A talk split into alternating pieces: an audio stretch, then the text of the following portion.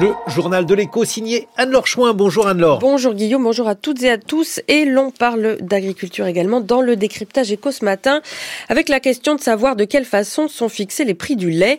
C'est en effet l'une des revendications du monde agricole, la défense de son revenu.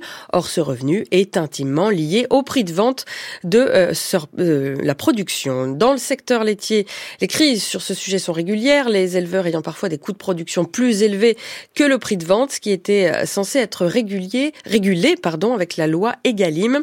Et cette année encore, les producteurs qui vendent leur lait aux géants Lactalis se sont mobilisés contre lui.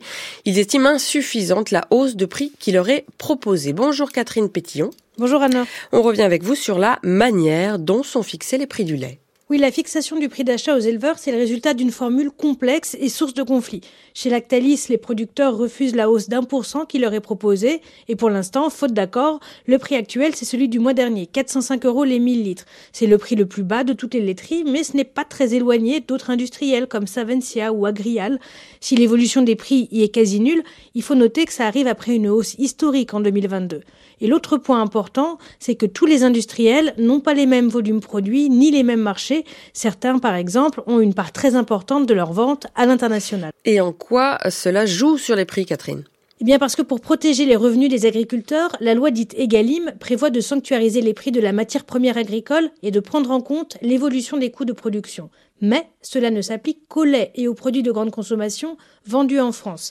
Les produits vendus à l'étranger et le lait transformé en poudre pour les industriels ne seront pas concernés. Autrement dit, le prix qu'un transformateur paye à ses producteurs de lait dépend aussi du type de produit qu'il propose. Ensuite, le deuxième problème, c'est dans le cas des produits qui sont bien concernés par Egalim, comment calculer les coûts de production. Pour cela, la loi a demandé des indicateurs aux interprofessions. Dans le cas du lait, elle s'appelle le CNIEL. Alors il n'y a aucune obligation d'utiliser leurs chiffres, mais la plupart des acteurs le font car ils sont assez robustes. Le CNIEL s'appuie sur les données d'environ 4000 exploitations. Problème, ça prend du temps. L'indicateur publié en novembre 2023 porte sur les données de 2022 il dit que les coûts vont augmenter de 9%.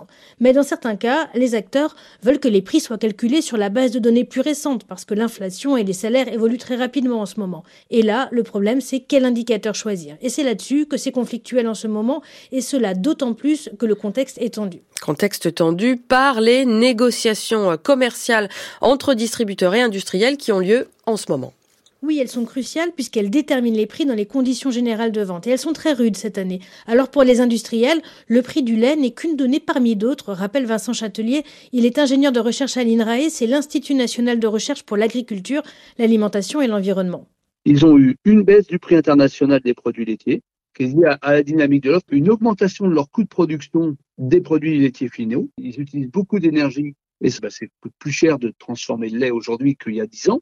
Et le troisième truc qu'ils ont à encaisser, c'est une baisse de la consommation en volume de certains produits laitiers sur le marché français. Si on prend par exemple le marché des fromages, on est quand même dans une période de recul de la consommation. Et puis en face, ils ont le prix du lait qui est une des variables de leur réflexion. Les industriels négocient en même temps avec l'amont et l'aval, les producteurs de lait donc, et ces derniers veulent défendre leur métier dans un contexte global de mécontentement qu'expriment de nombreux agriculteurs, toutes filières confondues. Catherine Pétillon retrouve votre décryptage éco à la page du journal de l'écho sur le site de France Culture et sur l'appli Radio France. Autre sujet de mécontentement dans le monde agricole, la hausse prévue de la taxe sur le gazole non routier, le GNR, carburant utilisé dans les tracteurs, euh, coloré en rouge pour être sûr qu'il n'est pas utilisé pour d'autres véhicules. Il bénéficie d'une fiscalité allégée et les agriculteurs obtiennent en plus un remboursement partiel euh, de la taxe intérieure sur les produits énergétiques, la TICPE, pour l'achat de ce GNR. Cette euh, détaxe est censée être supprimée progressivement, mais les agriculteurs y voient surtout une hausse de leurs charges. Hier, après son entrevue avec Gabriel Attal, le patron de la FNSEA a évoqué la possibilité d'un remboursement d'une partie de cette taxe par le gouvernement. Les Français se sont mis aux économies d'énergie, à en croire les derniers chiffres de RTE, le gestionnaire du réseau électrique. La consommation d'électricité en novembre et décembre 2023 corrigée de la météo, qui fut douce, a été de 7 à 8% plus basse que la moyenne euh, sur ces deux mois entre 2014 et 2019. Idem pendant l'épisode de froid de la deuxième semaine de janvier. Les comptes de la euh, sécurité sociale sont dans le rouge. Le gouvernement a donc décidé de faire payer un peu plus les assurés sociaux sur leur consommation de soins à partir de fin mars. La franchise sur les boîtes de médicaments et les actes paramédicaux va passer de 50 centimes à 1 euro. La franchise, on le rappelle, c'est la somme non remboursée par l'assurance maladie ou la complémentaire santé qui reste à la charge du patient. Quant à la franchise sur les transports sanitaires, elle va également être doublée à 4 euros. Enfin, TF1 a déposé une plainte auprès de la Commission européenne pour aide d'État illégale de la France en faveur de France Télévisions. Le groupe privé critique la suppression de la redevance télé et critique également le taux de TVA réduit dont bénéficie la télé publique.